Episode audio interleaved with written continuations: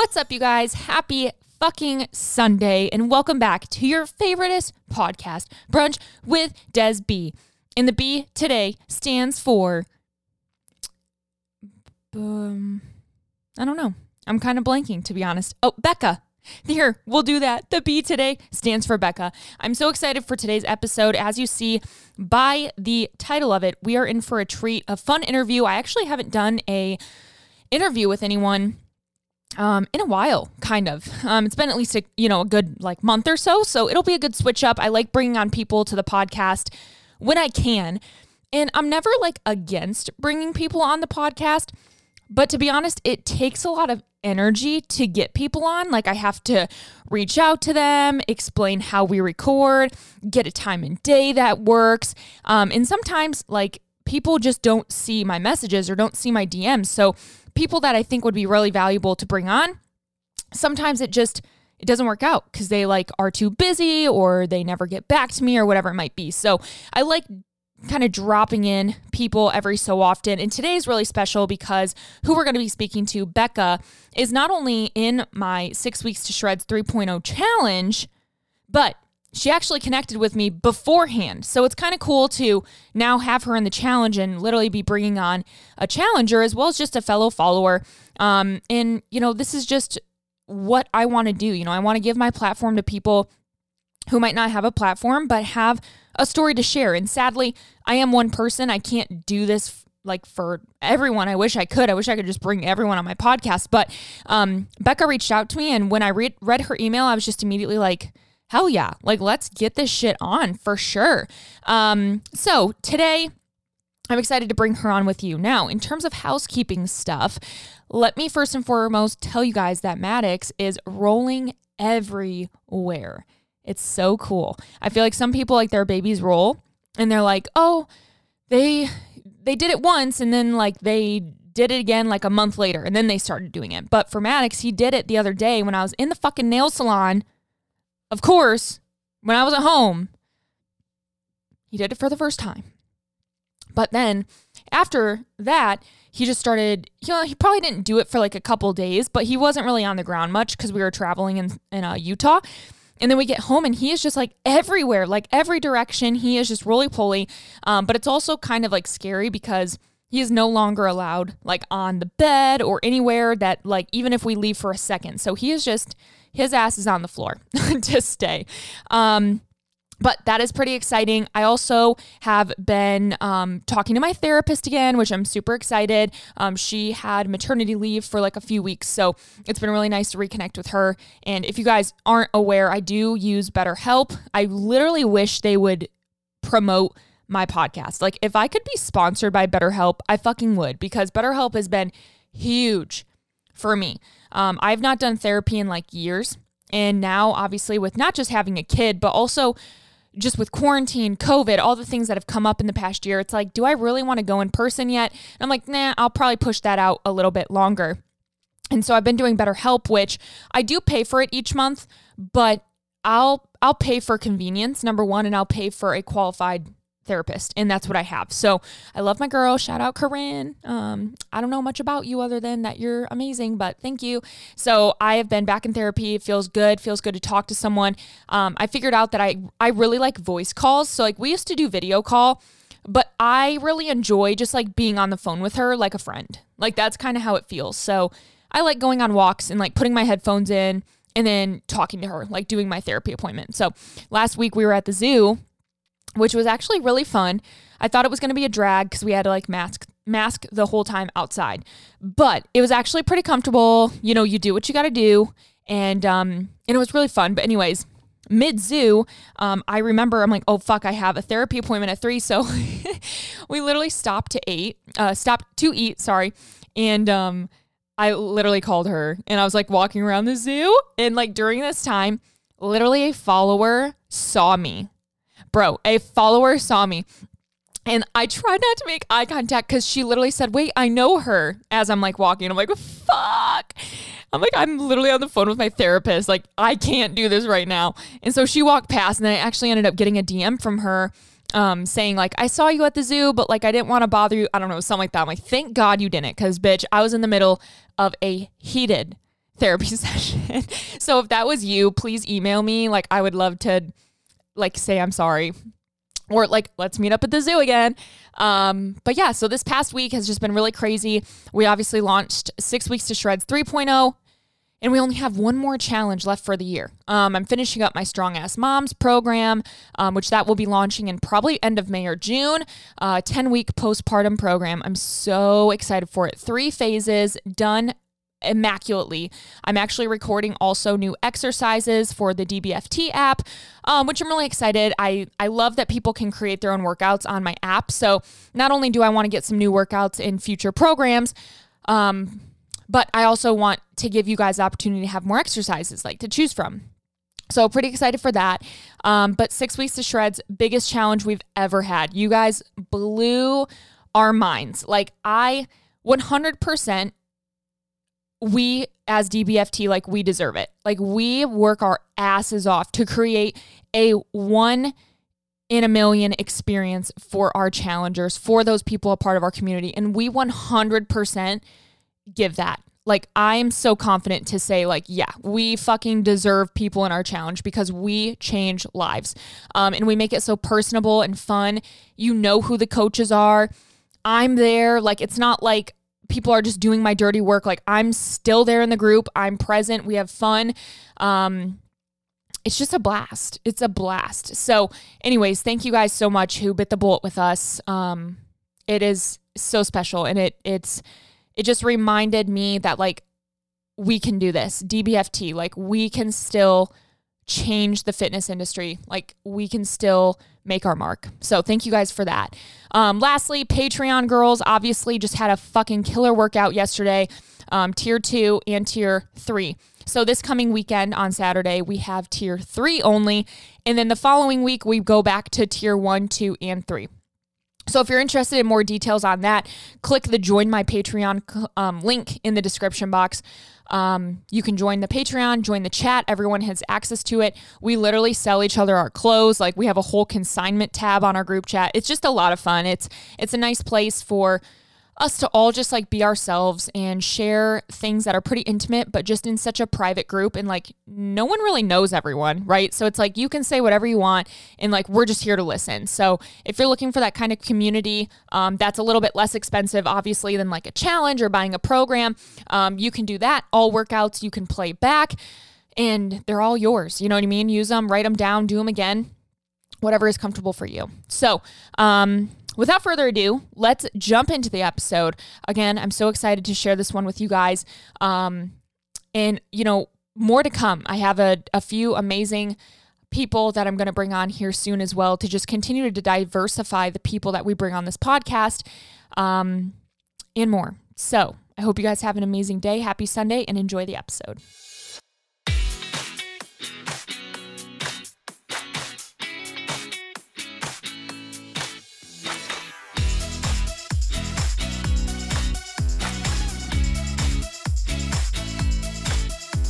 Well, I'm so excited to be talking to you today.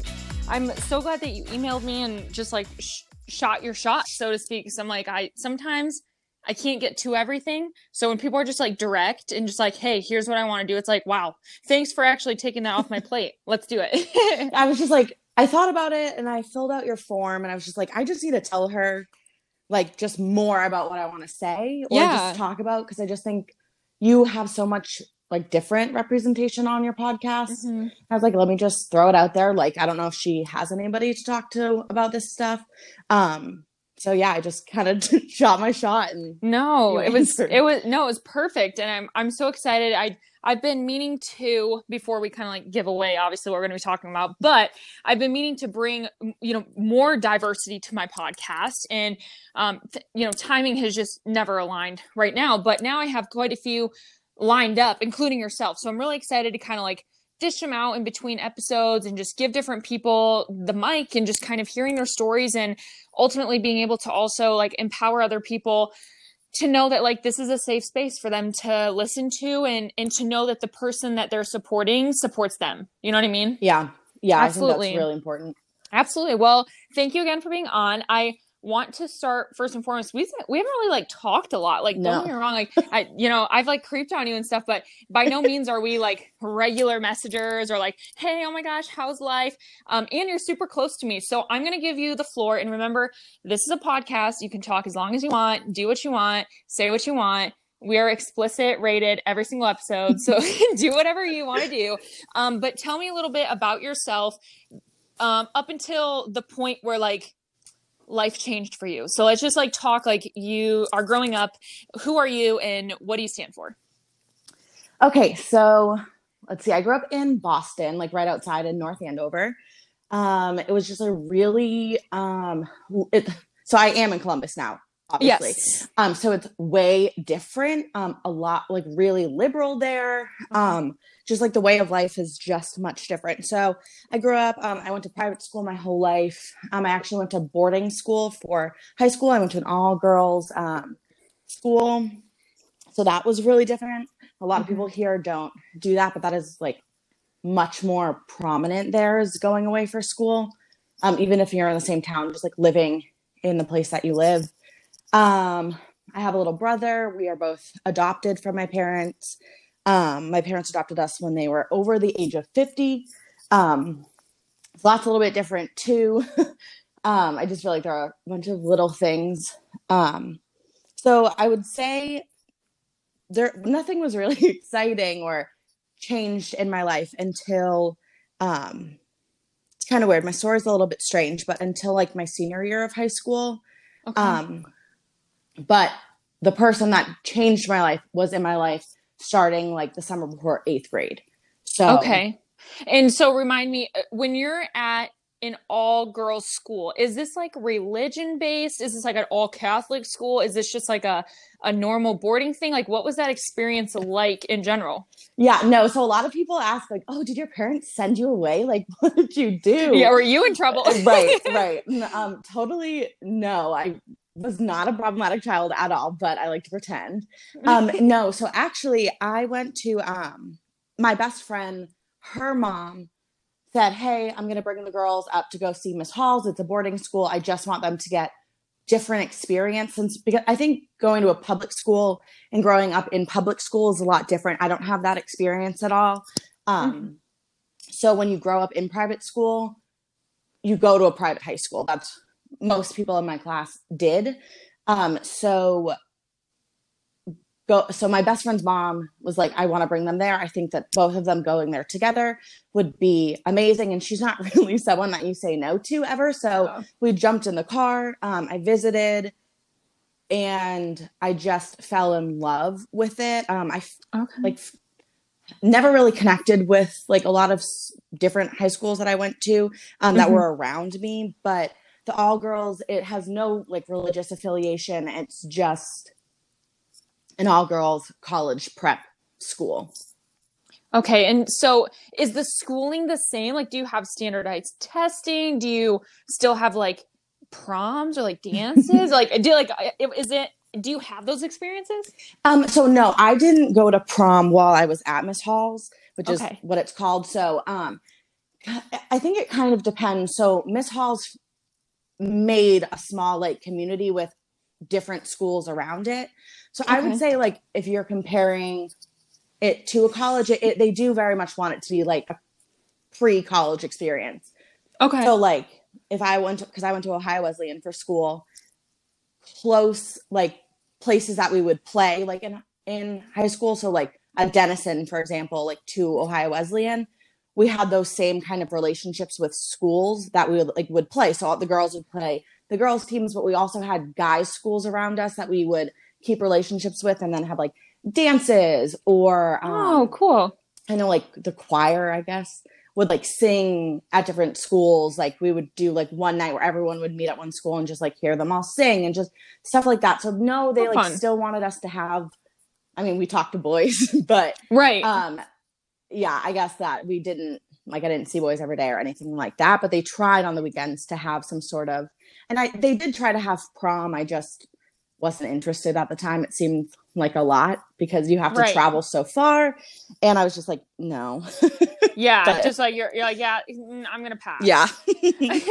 Well, that makes sense. And so you go through boarding school, and you mentioned that this person kind of enters your life. So I know that you have a pretty crazy story from what I understand going from there. So in order to unpack the rest of this, amazing story about you, I feel like we just kind of have to dive into the meat and potatoes to like get that out of the way so we can then explore the rest. So why don't you take the saddle and tell me when your life started to change. Okay. So it all started when the summer before 8th grade. So, oh my God, that was like 10 years ago almost. So my really good friend, this is the time like before FaceTime, before like an iPhone, I didn't have any of that. So my friend without me went online, like in a chat room, and met this person named Nick Miller. And they were the same age as us. I mean, I think they were using like Omegle or something like that. I don't know if you remember that. Oh my God, Omegle or like AOL Instant Messenger. Yes, like all of that stuff. So you can see the person, but you obviously like weren't meeting them in person. We were also in 8th grade. So so that happened. She met this person named Nick. And a couple days later, she came over to my house and was like, oh my God, I just met the cutest guy. Like we have to, I think it was Skype at the time. We have to Skype him. Like, let's talk to him. And I was like, okay, sure. So we did, and we talked, and we just did not stop talking ever. So that was my 8th grade, right before 8th grade. So we talked pretty much every day, not like romantically at all until my senior year of high school, but just like that was my best friend. Like everybody knew I was talking to Nick, literally texting him all day, would hop on the phone with him, would Skype him. For years, for like 4.5 years. So this is like video Skype. Like yes, you're seeing like his face. Correct? Physical, yes, like video. I am seeing this person like in the flesh. And it was not like Zoom where you could like put some background in. No, like this was low technology. With some raw video. Yes. Yeah. So I guess we'll get to my senior year of high school. We're still talking every day. And that's kind of when like feelings started to develop.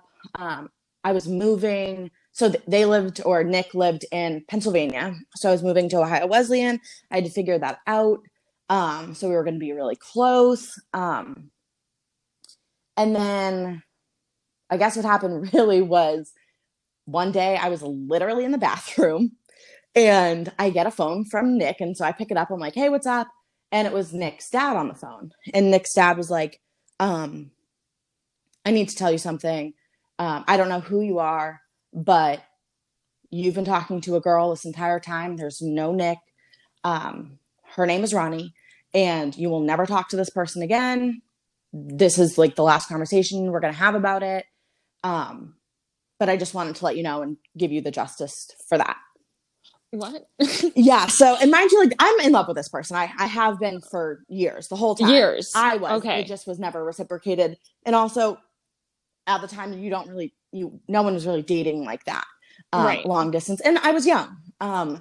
So I had always had a crush on Nick, but so hearing this was just like, okay, like what is going on? I was not expecting this. I mean, I kind of knew. There was like a weird rumor that we had heard a couple of years ago. But I feel like when you meet somebody online, they don't owe you anything. Oh, yeah, for sure. So if this person, whatever the situation was, I was like, well, they don't really owe me anything. It was a fluke. My friend met this person on a chat site, and then we just happened to like hit it off and stay friends. So they don't owe me anything. And when we kind of heard the rumor, I was like, it's really just not my place to ask. Right. So that's how I kind of thought about it. So then I get this call and I'm like, oh my God, like heart shatters. Like, what am I going to do? Like, this is my person. You cannot take this person away from me. So I literally said to her dad on the phone, I said, regardless of the situation, at the end of the day, I obviously don't know what's going on. I don't know what Nick or Ronnie has to say about this. But you have to love your daughter. Whatever she's going through, you're going to have to support her. was not received well. We kind of just had a couple more words and ended the phone call.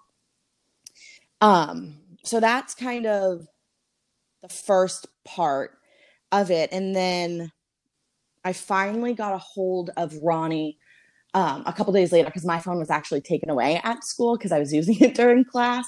So the OG where they take it away and you're like, what? Yep. They're like, you can have it back like after you do your sports at like 5:30. And I was like, are you kidding me? Like, this is not the time to have my phone taken away. I had to literally give it to them at 7, get it back at 5:30. Like, that was it. So I was like, oh my gosh, of course. Like, the one time, well, I texted in class way more, but the one time I get caught is like the week where I need to be on my phone. Right. So I finally get a hold of Ronnie after this. And I was like, hey, like, what's going on? And she was like, I mean, it's true. I am a girl. I'm not gay. She thought being gay was super weird. She was like, I'm not gay. And I was like, okay, are you trans? And she said, nope, it was just, I fell into this lie and kept up this lie. And that's where we're at. And I was like, okay. Okay. I don't really know how to take this information, but how do you stop being friends with someone that you've been friends with and also are in love with? And at this point in our relationship, there were mutual feelings. Okay.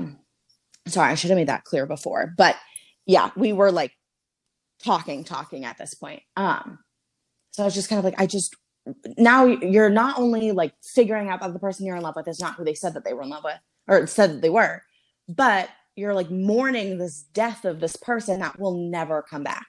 So after that conversation, so you're meaning like Nick. So yes, like Nick is like a person that like is gone. Yes. Yeah. Okay. So it's like, I'm sitting here like, I really want to just grab the phone and call Nick, but Nick is gone. I will never, ever talk to that person again. And whoever that person was in my head or anything, that has been like ripped away from me in that second. So it's dealing with that, I mean, I think that when you hear like a parental like figure on the phone tell you that very negatively that their daughter's going through something and you're never going to talk to that person again, you're in protective mode too, because you're like, these are very normal things. I also, how I grew up, these things like being gay, anything that was not weird. My school educated us on these topics. We read books on these topics. So this was not a weird thing for me, but it was clearly a weird thing for her family. So you're just like going through all of this stuff. Now she's saying that she's not gay. She's not trans. She's just a girl. She was with a boyfriend actually the whole time. And that's that. Wow.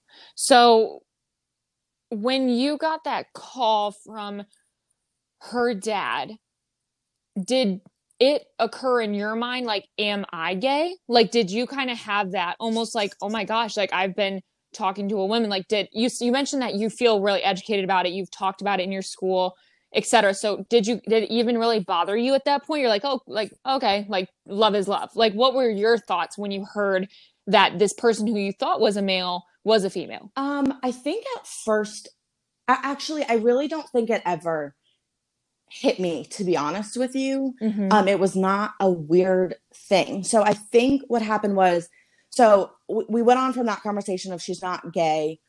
I was like, okay, well, let's still be friends. So we're friends. And I want to say about a week after that, I think she called me babe in a conversation. And I was like, okay, no, like, are you calling me babe? Like, are we going back to that relationship? What's going on? Like, I am so lost. Like, it doesn't matter. And she said to me, she was like, well, you're not gay. And I said, but I love you. So you can't pretend that you don't love somebody. And everything was online at that point. There was nothing physical. So it was like even more like, I'm not going to not love you because you're a girl. So that was really it. So she said, okay, you don't care that I'm a girl? I said, nope. And that was that. So it was like, I never even had that thought of like, oh my God, she's a girl. Like, what does that mean? I just felt instead of thought about it and led with that.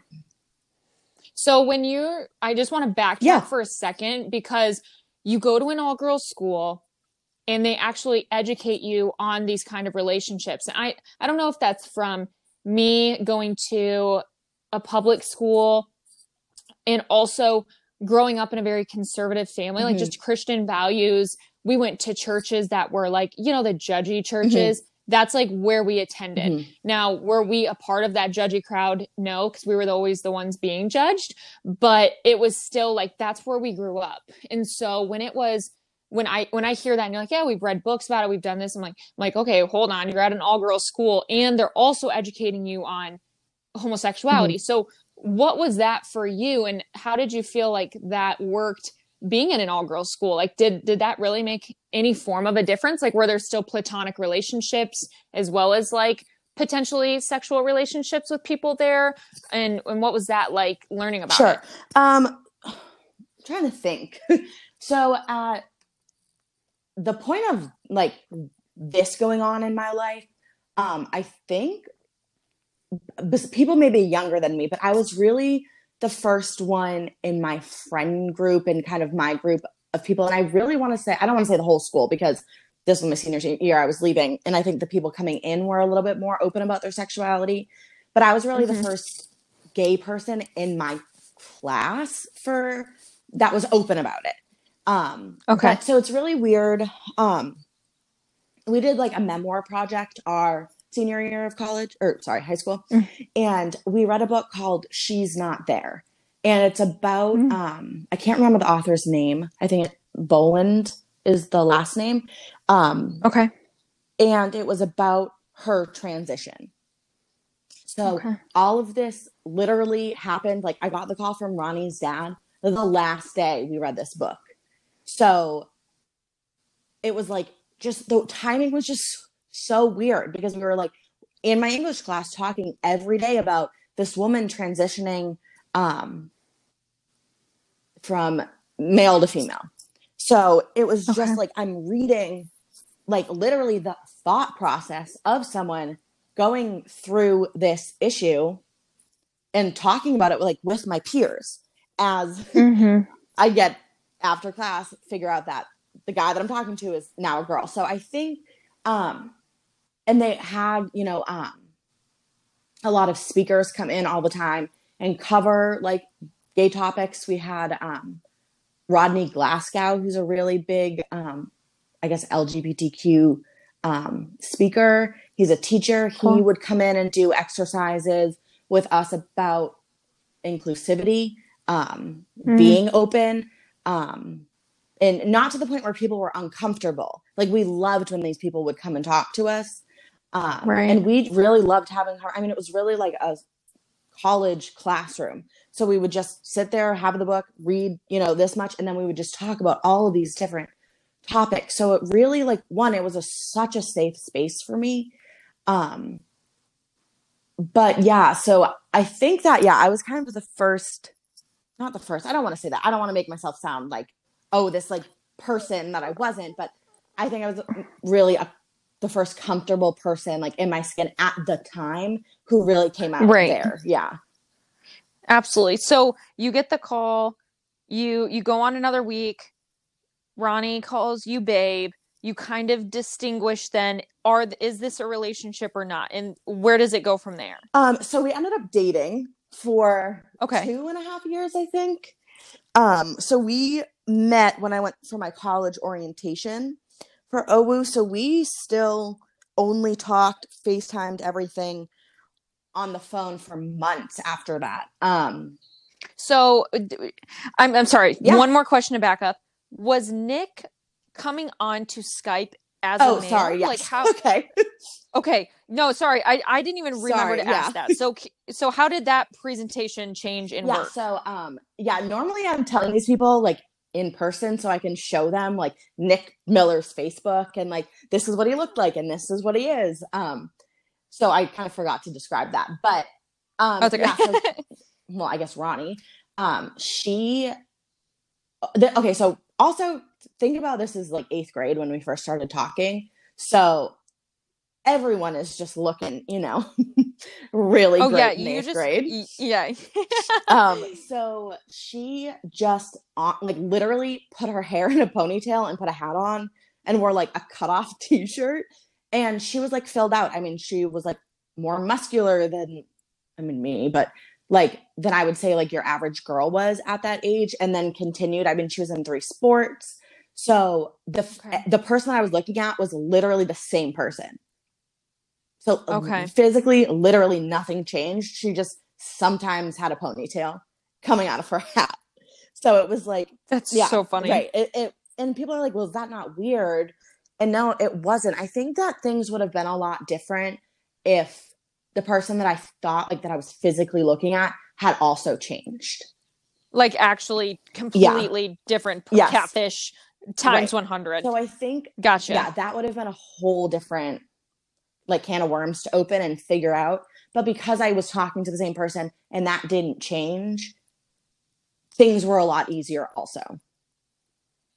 Okay. So like 5 years later, you guys finally I would say 5.5.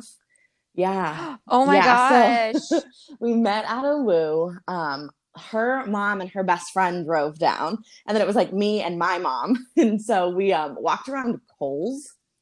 That was like, I don't know. We just didn't know what to do. It was really like this big moment for the two of us that we had talked about for so long. I mean, even before this all happened, about meeting. And it was really weird to like finally have this relationship that we wanted, like actually in person, but also like with your mom's there. Like, that's so weird. So it was really awkward. It was really awkward. At least you can own it. You're like, it was not what you thought. It was like, and she also came from a really religious household. So all of this, like her being gay, was hard for her family.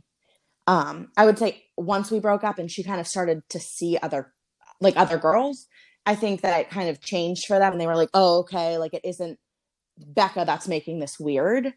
Or like making her gay or whatever they said. So now it's like comfortable for her. But at this point, so it was like really weird. She grew up with this like religious family, and her mom's there and her best friend. And we're all like, oh my God, like, do we hold hands? Can we hold hands? Like, do we kiss? Like, I'm not kissing you in front of my mom, let alone your mom. Like, that's even weirder. So it was just the first time is really weird and unconventionally weird too. Right.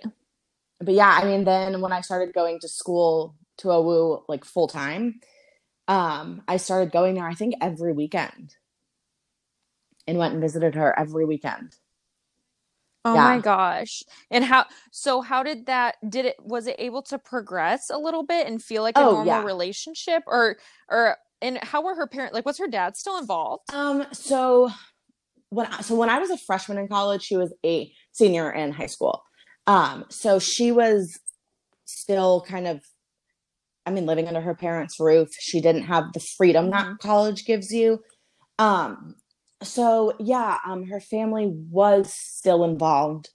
I mean, I think partly we met really weird. We met online. So obviously your parents are going to be a little bit like, who is this? What are their intentions? Things like that. But they definitely thought that I like made Ronnie gay. So there was definitely a lot of resentment there. You know, there were comments made like for her sake that I'm not going to repeat, but no, it was really, really hard. I'd never,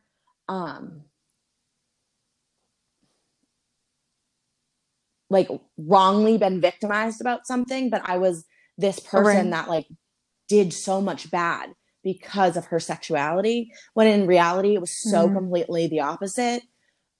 But when you have somebody you love, what are you going to do? I just kind of took it. I mean, I was also a lot younger, way less confident at that point. If that happened now, we would be in a completely different situation. But I just sat there and I was just like, well, you're actually just wrong.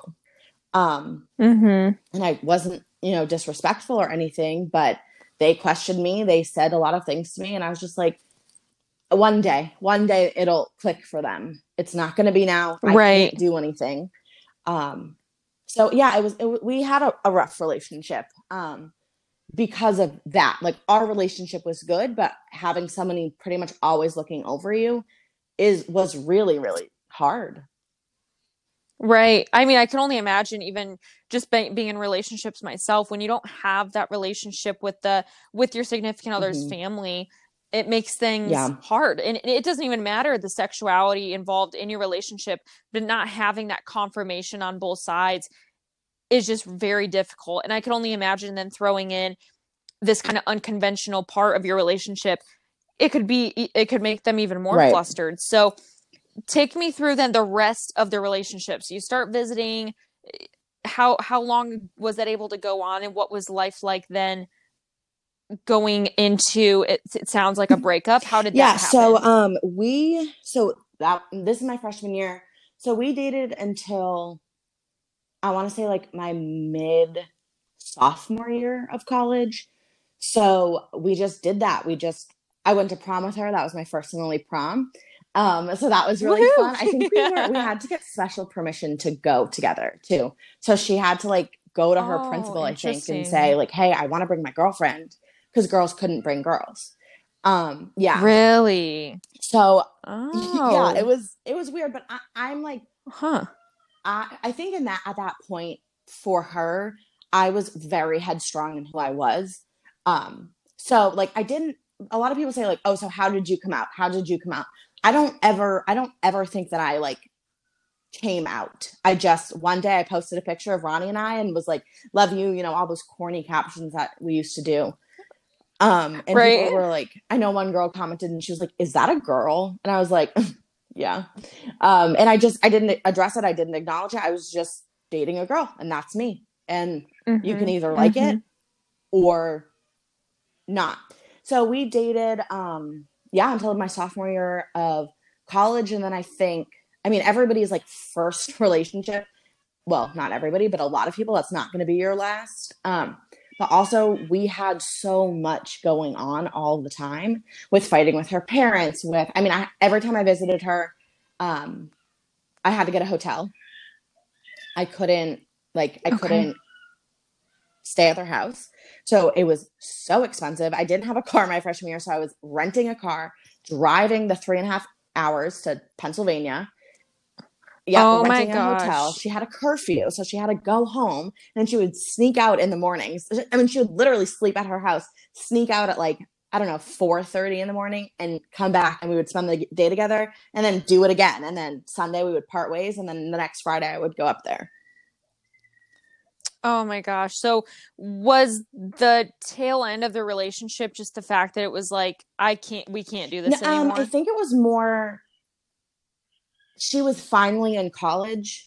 She was a freshman when we broke up, and being gay wasn't that weird, like, for her. And she was like, wow, I can actually be gay with people that I like and that are friends. And there's not like a weird, anxiety about being like, oh my God, people are going to think I'm so weird because I'm gay. Like, how do I pretend? So she could just be her. And I think she wanted to just be her. And I think she wanted to go have other experiences, go see what other like girls were out there. I had dated men before. So that's not where I was in my life, but obviously she was, and that's totally fine. I think we just were like, you know what? I want to also enjoy college. I don't want to be driving there every weekend. And I also don't want to take any of that dating, meeting new people, getting excited about a person. You know, I don't want to take that away either.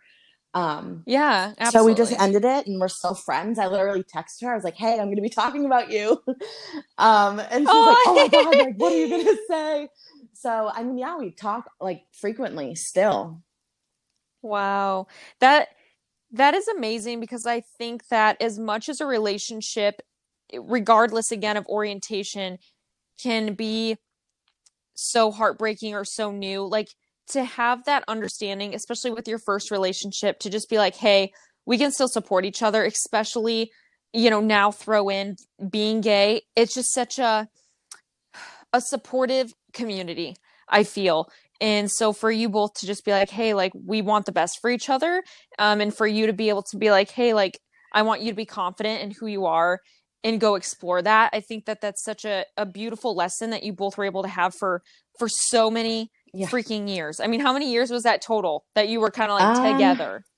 Probably like around almost 4. But I mean, even still, like, we were best friends talking every day, like with a lot of love for each other for like 8.5 years, I think. It ended up being before we broke up, but I mean, we're still friends. So yeah, so wow. It was like just, right. I mean, also 8.5 years is a long time to, again, yeah. It wasn't romantic that whole time, but I mean, it's a lot. It is. So I think not taking that break was also good. Like, okay, who am I without this person?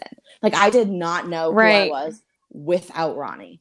And I was, her first girlfriend, her first so many things, like her first person she was out with on social media, all of this. So she didn't really know her identity, her sexual identity, nothing without me, so right. It's just, there's absolutely. So much. So, yeah. So now, do you still identify as being gay, or do you identify as like bisexual? Are you just like, you love who you love? Like, what is that for you in the LGBTQ community? So ever since meeting Ronnie or dating Ronnie, I haven't dated another guy. I would say, like, at first it was kind of, I love who I love. And now I just can't stand boys at all. Yeah. Even boys smell. I'm like, oh God, I just like, no. So no, I am 100% gay. That's who I am. It took me a while, I think, to get there. I think there was a lot of pressure for that not to be there, to be like, everyone. I mean, like, the first thing that I told my mom, because I didn't really come out to a lot of, like, hey, oh, I'm dating a girl, in a weird way. Right. But when I did come out to my mom, the first thing she said was, but you've dated boys your whole life. And I was like, right. Mm-hmm. But that can change, and like, your sexuality can literally change without even you realizing it. Like, I didn't really realize when Ronnie and I started talking as Ronnie and me, that I wouldn't date another guy. I didn't really even right. think about it, but just as time went on, I think I just realized, like, there's so much else out there. And I like dated a girl in between, and then my current girlfriend Devin, and I just realized, like, the relationship there too is so much more important to me. And this is like not discrediting any straight relationship at all, but my like gay relationships were just different. And I mean, it's literally like dating your best friend and being with them all the time, which is a lot. It is a lot, but I really valued that relationship that I had. And I was like, that's what it is. That's it. I'm not dating another guy. Right. Well, and I think it's just amazing, because everyone is wired differently and beautifully. Like, I think that the beauty that we have in being able to love whoever that is, it doesn't, like you said, it doesn't discredit anyone who's straight. Like, it doesn't discredit anyone who's gay. It doesn't discredit anyone who's both, right. Who doesn't, or who just doesn't know yet. There's no superior orientation. And I think that's where sometimes, people, like, especially in the straight community, it comes down to is like, oh, well, like, I'm straight. Like, you say it like you belong right. on a pedestal. Like, oh, like I'm straight. So it's like, and it's like, I'll say it till the day I die. Like, the day I die, I don't think any of us are 100% right. straight. Whether there's been action taken in that, in pursuing a different sort of relationship, doesn't mean that you're. What are the people calling on TikTok? Super straight or some bullshit. That. I can't even. I'm like, care. No matter what. I mean, I'm just like, I don't care. We can't go there. It doesn't matter. But I just think that it's amazing to be able to have these different relationships, and you even dating men in the past, and now just being like, men didn't work out, and I really like girls, and that, like, and that's awesome. So how has your family been in your later part of life? So, like, you're 25, you're definitely in yourself. You're confident with where you're at. How is that reciprocated now versus what it was, 8 years ago? So my parents really, my dad always was just kind of like, as long as you're not dating the guys that you dated, I don't care who you date. It could be a frog. Just date someone better. So he, right from like the get-go, was just, I just want you to be happy. My mom was definitely a little bit strange. She didn't really call my girlfriends like my girlfriend. It was my friend until Devin. So I've been dating Devin for almost 5 years in November. Yeah. Oh my gosh. Long time coming. So we're just, you know, waiting for the end of that, the ring. But, yeah, she was the first like girlfriend that my mom called my girlfriend. Oh, that's Becca's girlfriend. That Becca and Devin, Becca and, you know, it wasn't Becca's friend. Yeah. So it took, I think it did take kind of a while. But like my parents absolutely love her. They like literally talk to her like on the phone, like without me being around. Like I can just give Devin the phone and they can talk. Aww. And they weren't like that with anybody else. I mean, I do definitely think it has to do with the person, but it's not weird for them now. Yeah. Well, and I'm sorry, do you have any other siblings? Yeah. So I have a younger brother. Okay. And so is he straight? Do you mind if I ask? Is he straight? Okay. So how is that dynamic? Like, how was he supportive in you also coming out as gay? Like, was that weird for him as like a brother? To be honest, we actually, I never even asked him. Now that I'm thinking about it, I've never asked if he cared. I probably should. But I'm like, I just wonder, I'm like, man, Becca's gonna like come take my girlfriend from me. Like, oh my God. No. For one, I've lived away all of high school and since. So I was kind of going through this away from him. But my brother like literally loves me so much. It's ridiculous. Like he just is also like my best friend. So it's never been weird, or he's never said it was weird. He would definitely say if something was weird for him. But no, I mean, like we make jokes. He's, you know, super funny. We make jokes about it all the time. So no, I don't think it was weird for him. I just think he's just like, yep, that's my sister. Like, there we go. Another thing. Right. And I love that. So you and Devin been together 5 years, potential ring on the horizon. Hopefully she listens to this. And, potential ring on the horizon. Devin, baby, we need the ring. And I'm not talking ring light. We need a ring. Are you at all interested in having children? What does your future look like in a picture-perfect world? Yes, we want children. It's kind of interesting. So being adopted for me, my whole life, I was like, I want my own kids. I want my biological kids. That's what I want because I need to feel that connection with somebody. Now I don't feel that way. And I think that this like really just shows like how much like I love this person. I want to have her kids so bad. It's unreal. So basically what would happen is we would like take her egg and match it with a sperm donor. And then I would be the one carrying. So. Okay. And so if you don't mind me asking, I don't want to like poke and prod.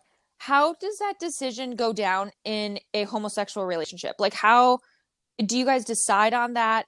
Does one person like want it versus the other? Like how is that conversation? Yeah. So Devin actually gets like sick at the sight of a pregnant belly. She thinks it's the most disgusting thing she's ever seen. So that decision was made very quickly. Yeah, she thinks it's awful. I'm like, you know, like I'm going to have a pregnant belly for months. Like, and like more than once, like you're going to have to get over this. So yeah, that's kind of how that was decided. But I think, I don't know. I really think it is super different for every relationship. I've always taken on like the more like girly, I guess, role in all of my relationships. So in all, I think of my relationships, when we had ever talked about kids, I was always going to be the one pregnant. Okay. And so when you say though, like you want to have her kid, how was then that decided? You know what I mean? Like, how were you like, oh, like we want to use your egg then?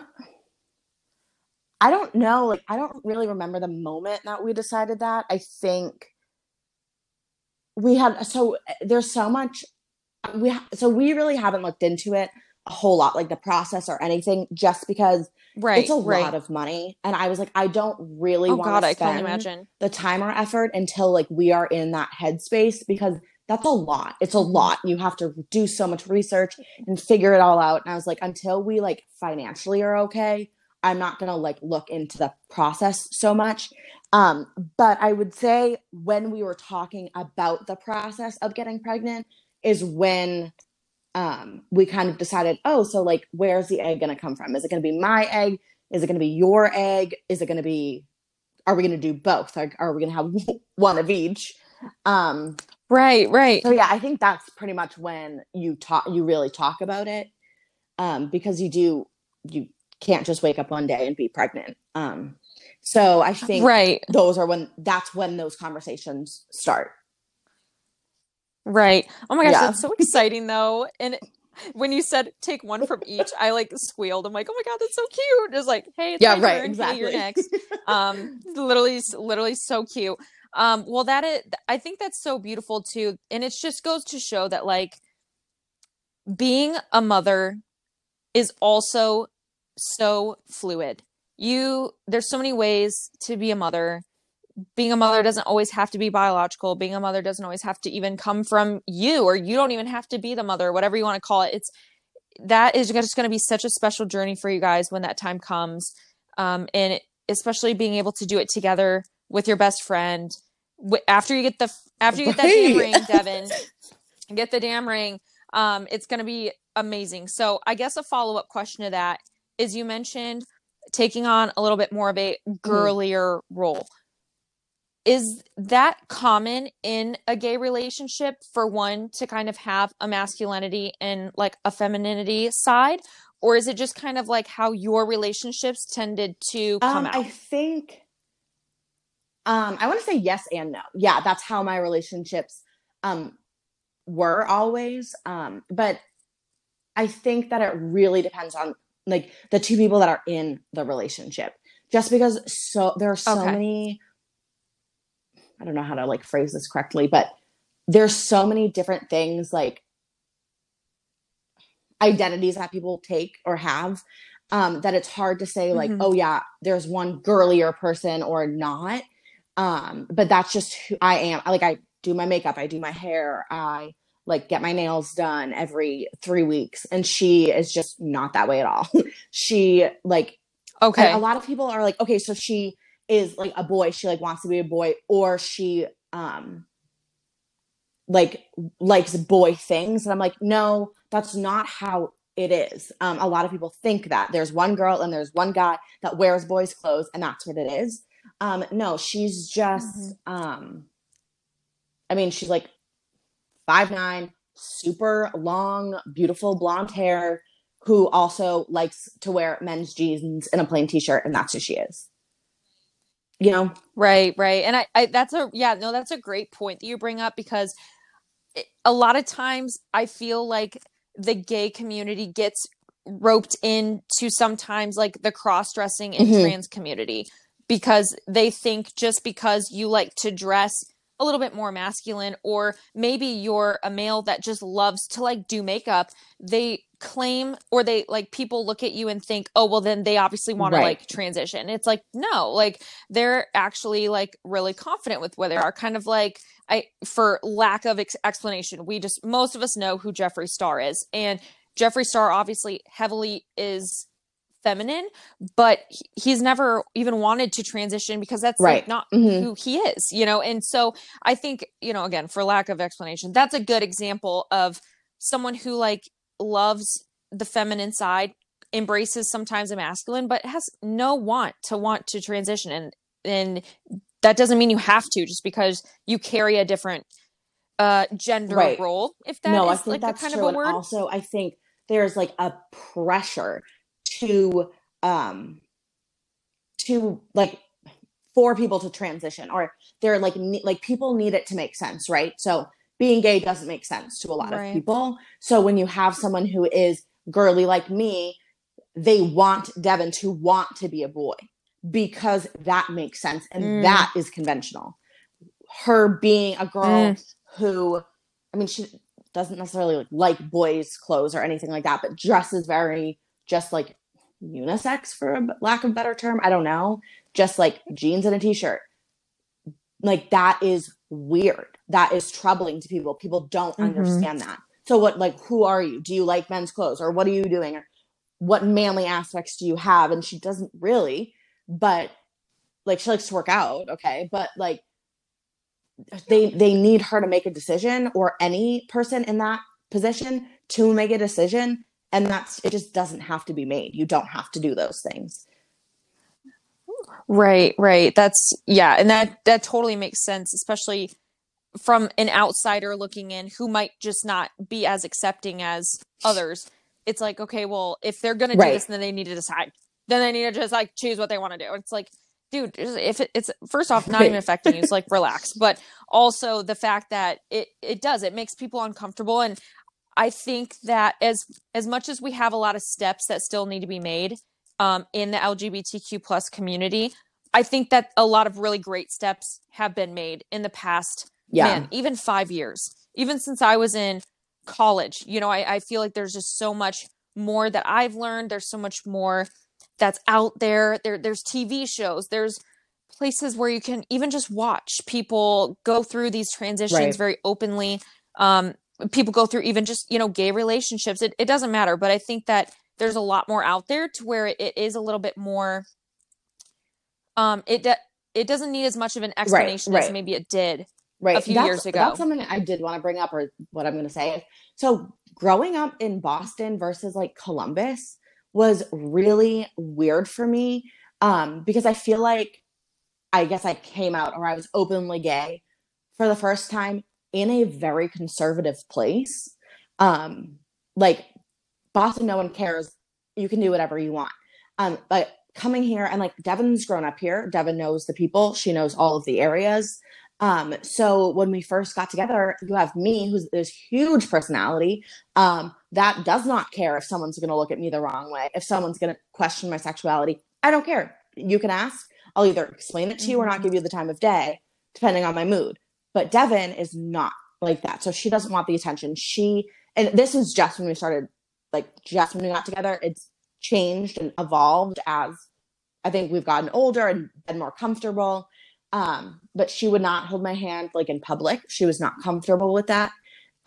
Being in a place where she didn't actually feel safe being out when we were out and about. That was really, really weird for me. And that was really hard, because you have two like conflicting personalities. I'm like, well, they're just going to have to accept you. So it doesn't matter. Just do the things that I'm doing. Hold my hand, do this. She's like, no, I'm not comfortable with that. And I'm not going to pretend to be comfortable because you want to hold my hand. So I think that's something that's really important too. Just the areas that you are in are not the same. And having to take a step back and be like, oh, okay, this isn't actually about me. This is about her being comfortable with herself. Because not everyone that is gay comes out and is like screaming from the rooftops. Like, people go through hard, like I didn't. I was very thankful my family like accepted me and they love me, and the people that I'm with. I mean, aside from Ronnie's family, that was difficult, but that was a hard coming out. But they didn't kick her out. They didn't do anything. But every single person's journey on their sexuality, coming out, whatever you want to call it, is different, even in the gay community. So I was ready at the point in my life to be out and not care, and she was not.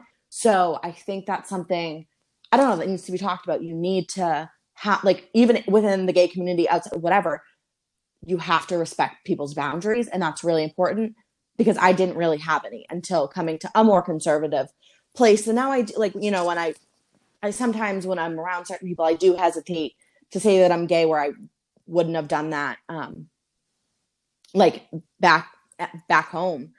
So there are situations more now that I feel myself like, oh, okay, is this a safe space for me?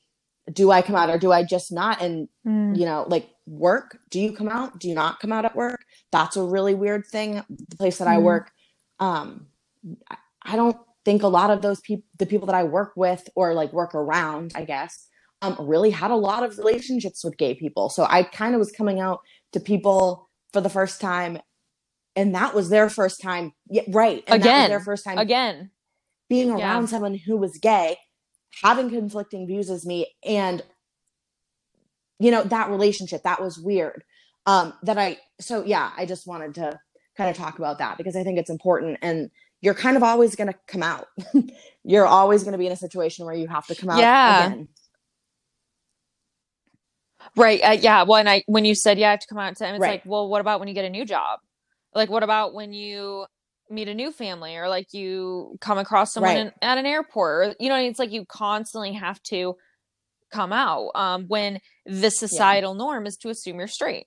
And I guess, you know, how do you change evolution when that has been the norm, quote norm, right?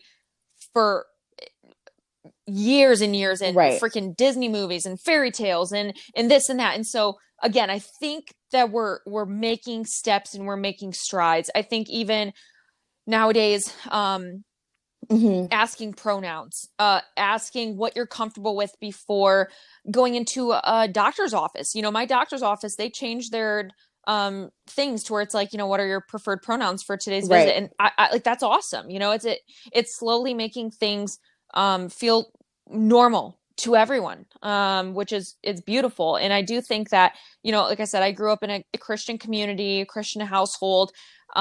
We never looked at any form of sexuality as bad. Again, we were mostly the bad Christians, but I never was raised around anyone necessarily gay. You know, I had a lot of friends in school, a lot of diverse friends that were just themselves, you know, and at that time in my life, I didn't know what they were. Like they didn't know what they were. Like, it's like, what do I call myself? I don't know.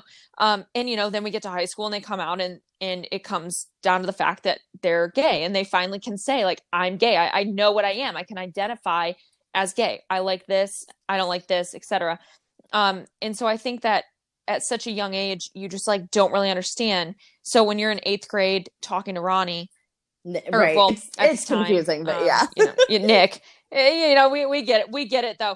You're just following normal suit, you know, of what's comfortable and what you've been just doing your whole life. And then so to find that switch, but no, this person was still a person you loved. I think to just have that open acceptance is a very tall tale of like your heart. And so, I mean, I just applaud you for that. 'Cause I think a lot of people could get in that situation and find out that he was a she and be like, oh my gosh, that makes me gay. I need to get out right now. This is not what I want. It's not what I want, et cetera, et cetera. And so I think that being able to just be open is something that hopefully is more comfortable for people nowadays than to feel as if they have to be like tapped into this box.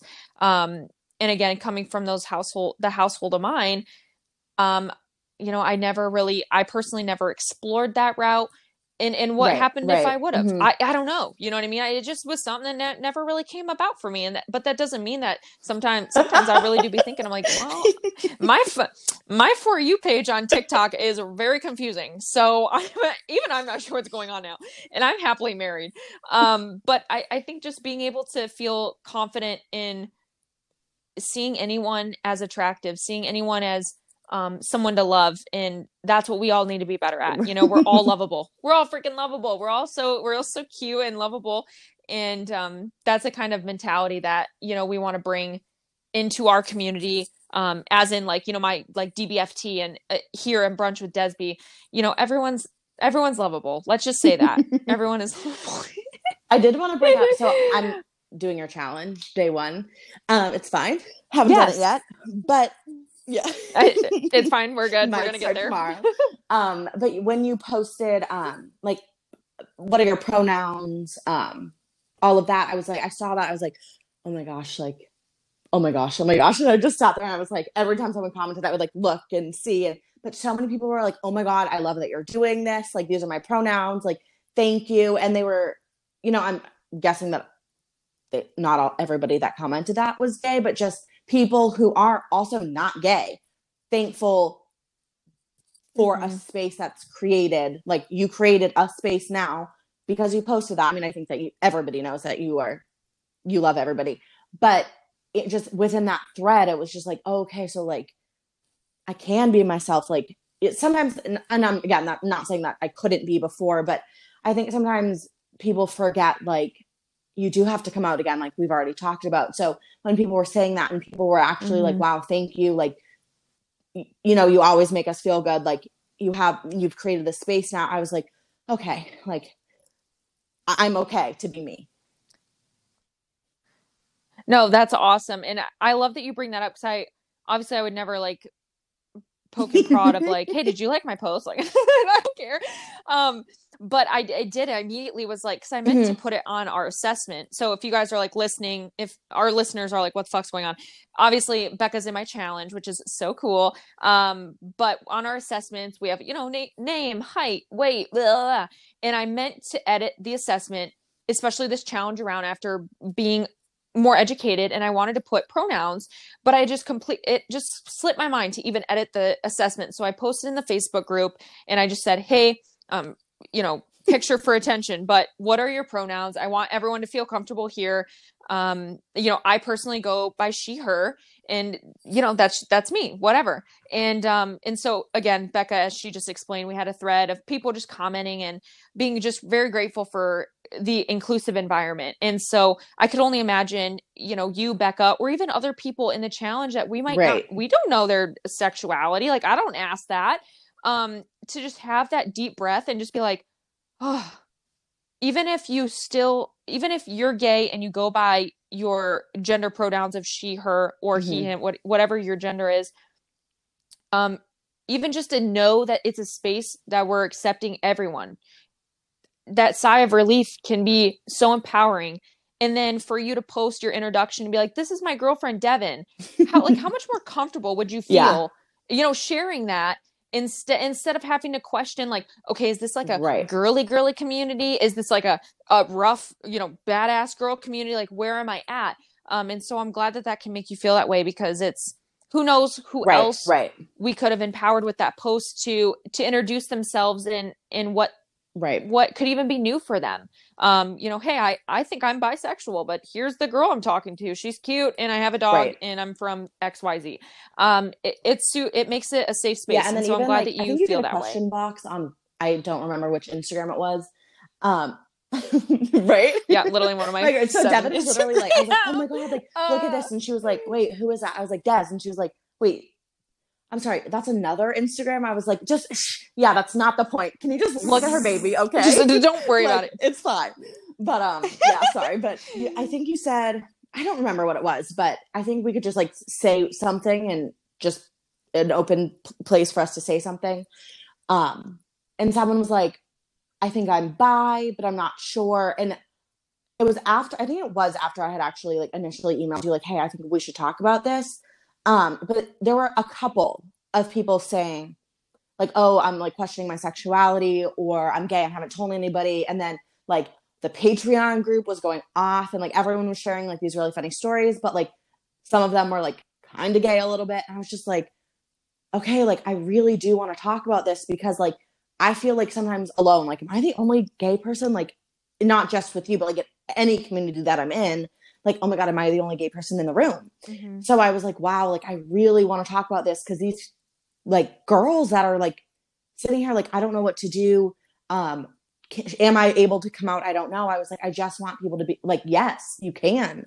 And, like, you can do that in this community that you've made. Like, and a little plug here, but you really have. You've made this community that people can be comfortable, and they, like, pretty much are all women, except for a few.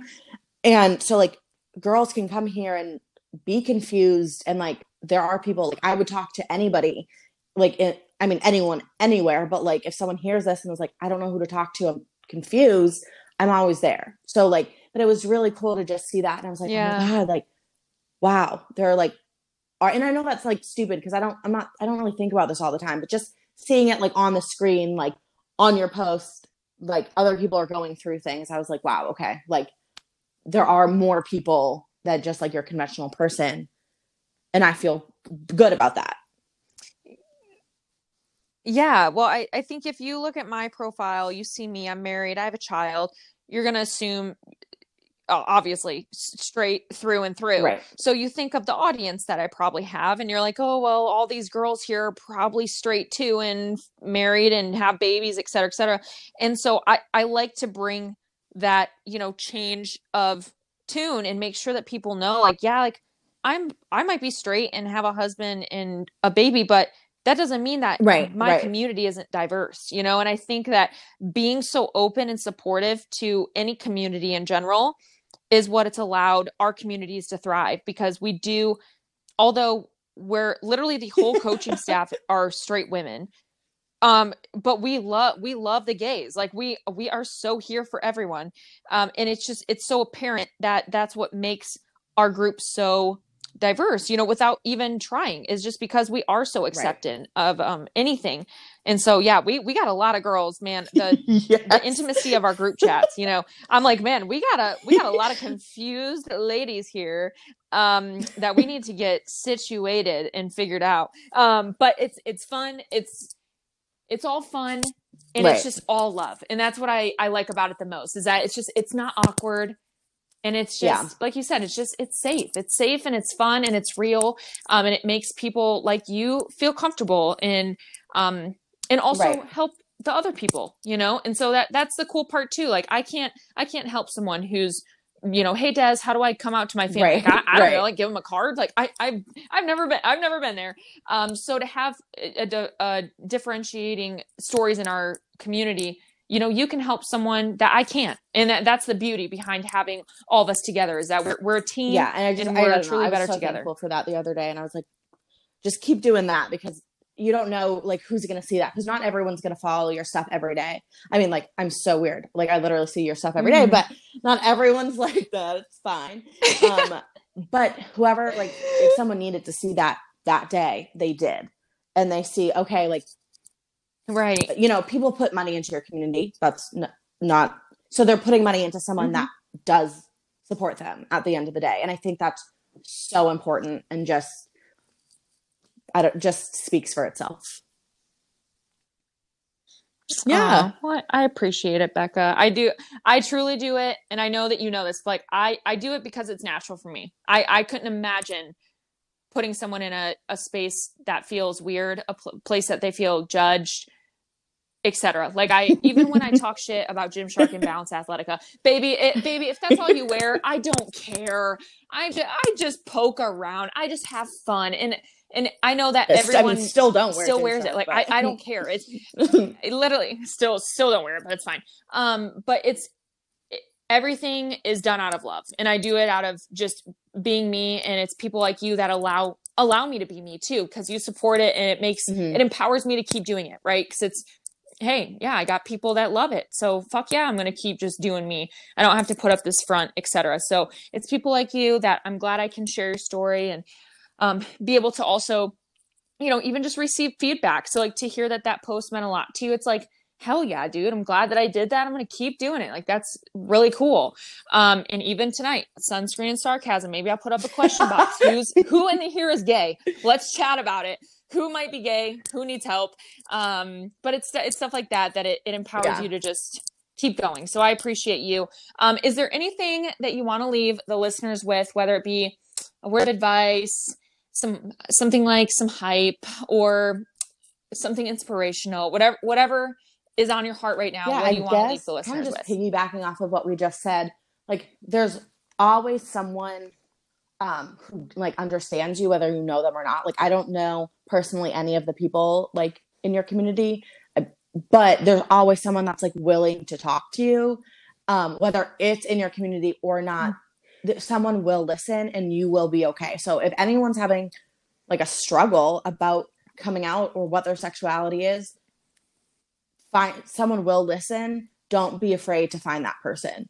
So there are people can help you figure out the best way to, like you said, come out to your family, do those things. And like, people love you.